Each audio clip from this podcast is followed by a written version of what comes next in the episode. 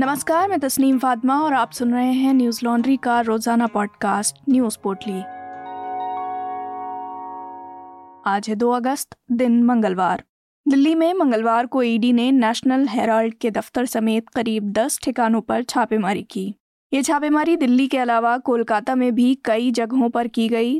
दैनिक भास्कर की रिपोर्ट के मुताबिक ईडी ने यह कार्रवाई सोनिया गांधी और राहुल गांधी से हुई पूछताछ के बाद की। छापेमारी पर राहुल गांधी ने ट्वीट किया, खुद को अकेला मत समझना, कांग्रेस आपकी आवाज़ है और आप कांग्रेस की ताकत। तानाशाह के हर फरमान से, जनता की आवाज़ दबाने की हर कोशिश से हमें लड़ना है। नेशनल हेराल्ड केस मामले में इससे पहले राहुल गांधी से ईडी ने 5 बार पूछताछ की है। वहीं उसके बाद सोनिया गांधी से 21, 26 और 27 जुलाई को पूछताछ की गई। ईडी ने इस मामले में मल्लिकार्जुन खड़गे और पवन बंसल से भी पूछताछ की थी। फिलहाल ईडी की कार्रवाई पर कांग्रेस देश भर में प्रदर्शन कर रही है।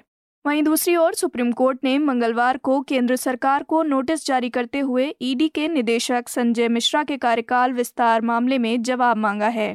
बता दें कि केंद्र सरकार ने सीबीआई निदेशक और ईडी निदेशक का कार्यकाल 5 साल के लिए बढ़ाने के लिए अध्यादेश जारी किया है, जिसके खिलाफ कोर्ट में 8 याचिकाएं डाली गई हैं।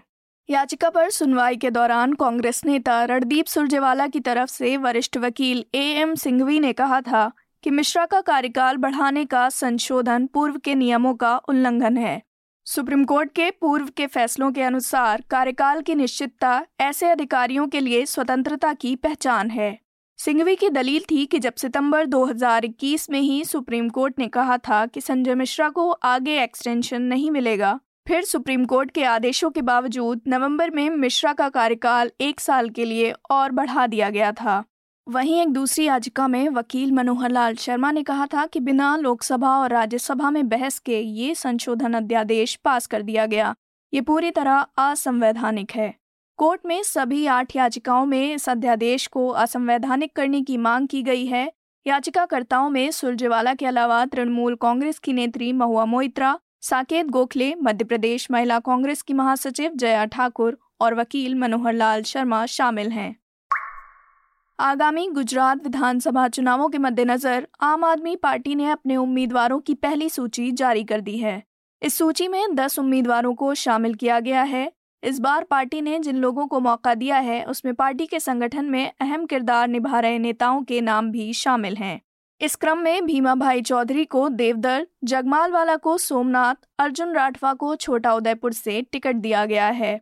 वहीं राजकोट दक्षिण से शिवलाल बरसिया और राजकोट रूरल से वशराम सगठिया को टिकट मिला है। बता दें कि दिसंबर 2022 में होने वाले गुजरात विधानसभा चुनावों में 111 सीटों पर जनप्रतिनिधि चुने जाने हैं। आम आदमी पार्टी ने 111 में से 10 उम्मीदवारों का ऐलान कर दिया है। गौरतलब है कि आम आदमी पार्टी द्वारा गुजरात चुनावों को लेकर की जा रही तैयारियां अपने चरम पर हैं। इसी साल हुए पंजाब विधानसभा चुनावों में धमाकेदार जीत हासिल करने के बाद पार्टी की नज़र अब गुजरात पर है। पार्टी प्रमुख और दिल्ली के मुख्यमंत्री अरविंद केजरीवाल ने विधानसभा चुनावों में अपनी दावेदारी पेश करने के लिए सोमवार को गुजरात का दौरा किया। सौराष्ट्र क्षेत्र के गिर सोमनाथ जिले के वेरावल कस्बे में एक जनसभा को संबोधित करते हुए दिल्ली के मुख्यमंत्री ने कहा कि आज आपको गारंटी दे रहा हूँ कि जो कह रहा हूँ वो करूँगा। उन्होंने कहा कि वे अगर 5 सालों में अपना वादा पूरा ना करें तो उन्हें धक्के मारकर निकाल दिया जाए। उन्होंने आगे कहा, अगर आम आदमी पार्टी गुजरात में सरकार बनाती है, पार्टी ये सुनिश्चित करेगी कि अगले 5 वर्षों में प्रत्येक बेरोजगार युवा को नौकरी मिले। साथ ही उन्होंने घोषणा की, जब तक हम उन्हें नौकरी नहीं देते, हर बेरोजगार युवा को 3,000 रुपये प्रति माह बेरोजगारी भत्ता दिया जाएगा। इसके अलावा आप नेता ने सरकारी भर्ती परीक्षाओं के प्रश्न पत्र लीक होने पर रोक लगाने और दोषियों को दंडित करने के लिए कानून बनाने और 10 लाख सरकारी नौकरियां निकालने का भी वादा किया। असम और अन्य पूर्वोत्तर राज्यों में बाढ़ एक वार्षिक समस्या है।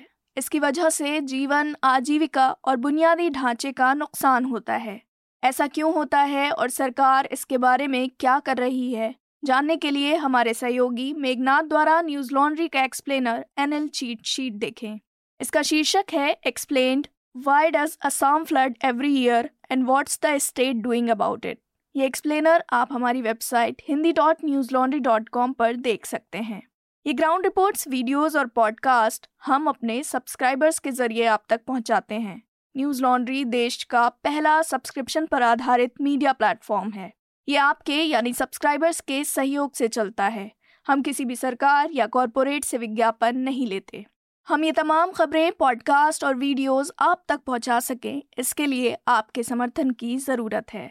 न्यूज़ लॉन्ड्री को सहयोग देने के लिए hindi.newslaundry.com पर जाएं और अपनी पसंद का सब्सक्रिप्शन प्लान चुनें और गर्व से कहें, मेरे खर्च पर आज़ाद हैं खबरें। मंगलवार को सीबीआई ने 16 जगहों पर छापेमारी की, जिसमें रेलवे के 3 बड़े अधिकारियों समेत कुल 6 लोगों को गिरफ्तार किया गया है। ये छापेमारी रिश्वतखोरी के आरोप में की गई है। छापेमारी में रिश्वत के 46.50 लाख रुपए भी बरामद हुए हैं। सीबीआई ने बताया कि पूर्व मध्य रेल के 3 अधिकारियों सहित 6 लोगों को रिश्वत लेने और देने के आरोप में गिरफ्तार किया गया है। इनमें पूर्व मध्य रेल के CFTM संजय कुमार, समस्तीपुर मंडल के senior DOM Rupesh Kumar, Sonpur CM DOM Sachin Mishra, Abha agro industries private limited के नवल लाधा, मनोज लाधा और मनोज कुमार साहा शामिल हैं। आज तक की रिपोर्ट के मुताबिक सीबीआई को सूचना मिली थी कि पूर्व मध्य रेलवे के सोनपुर और समस्तीपुर में सामान लादने के दौरान दिए जाने वाले डिटेंशन चार्ज से बचने के लिए कोलकाता की company Abha agro industries private limited इन अधिकारियों को हर महीने रिश्वत देती थी। मामले में सीबीआई ने FIR दर्ज की है। गिरफ्तार किए गए लोगों को विशेष अदालत में पेश किया जाएगा। मीडिया रिपोर्ट्स के मुताबिक सीबीआई की कार्रवाई जारी है और कुछ और लोगों की भी गिरफ्तारी हो सकती है।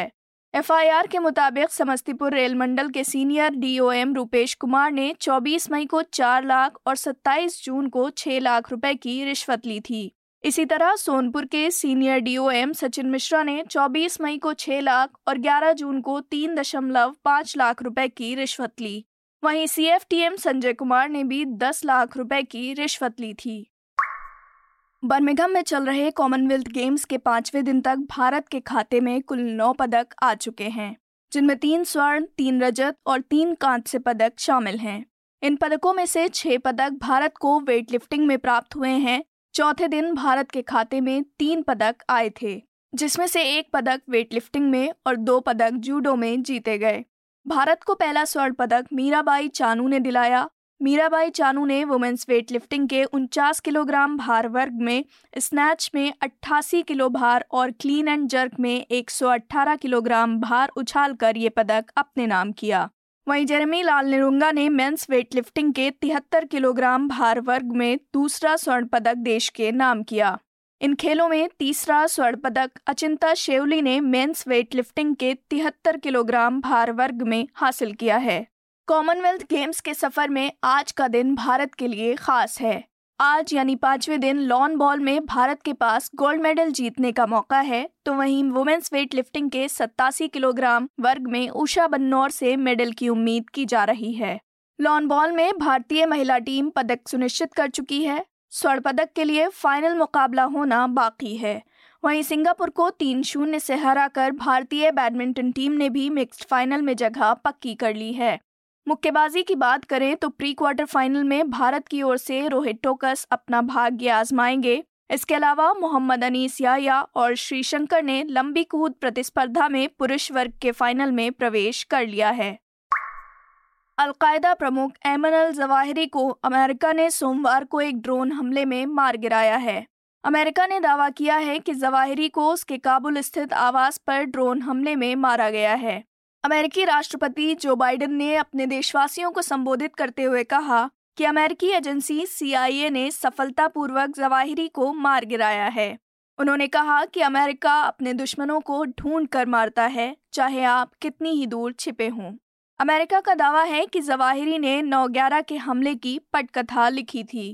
NDTV की खबर के मुताबिक इस हमले के बाद अमेरिकी अधिकारियों ने बताया कि हमले में किसी और व्यक्ति को नुकसान नहीं हुआ है। अमेरिका ने इस हमले में इस्तेमाल मिसाइल के बारे में कोई जानकारी नहीं दी है। हालांकि विभिन्न मीडिया रिपोर्ट्स के मुताबिक संभव है कि इस ऑपरेशन में अमेरिका ने मैकाब्रे हेलफायर R9X मिसाइल का उपयोग किया है।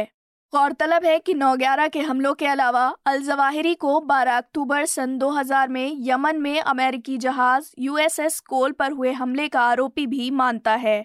इसमें अलकायदा के दूसरे वरिष्ठ कमांडर भी शामिल थे। इन हमलों में अमेरिका ने अपने 17 नौसैनिक गंवाए थे और 30 अमेरिकी सैनिक घायल हुए थे। इसके अलावा अमेरिका 7 अगस्त 1998 को केन्या और तंजानिया में अमेरिकी दूतावासों पर हुए बम विस्फोटों में भी ज़वाहिरी को दोषी ठहराता है। इन हमलों में 224 लोग मारे गए थे और 5000 से अधिक लोग घायल हुए थे। बता दें कि तालिबान ने इस हमले की निंदा की है।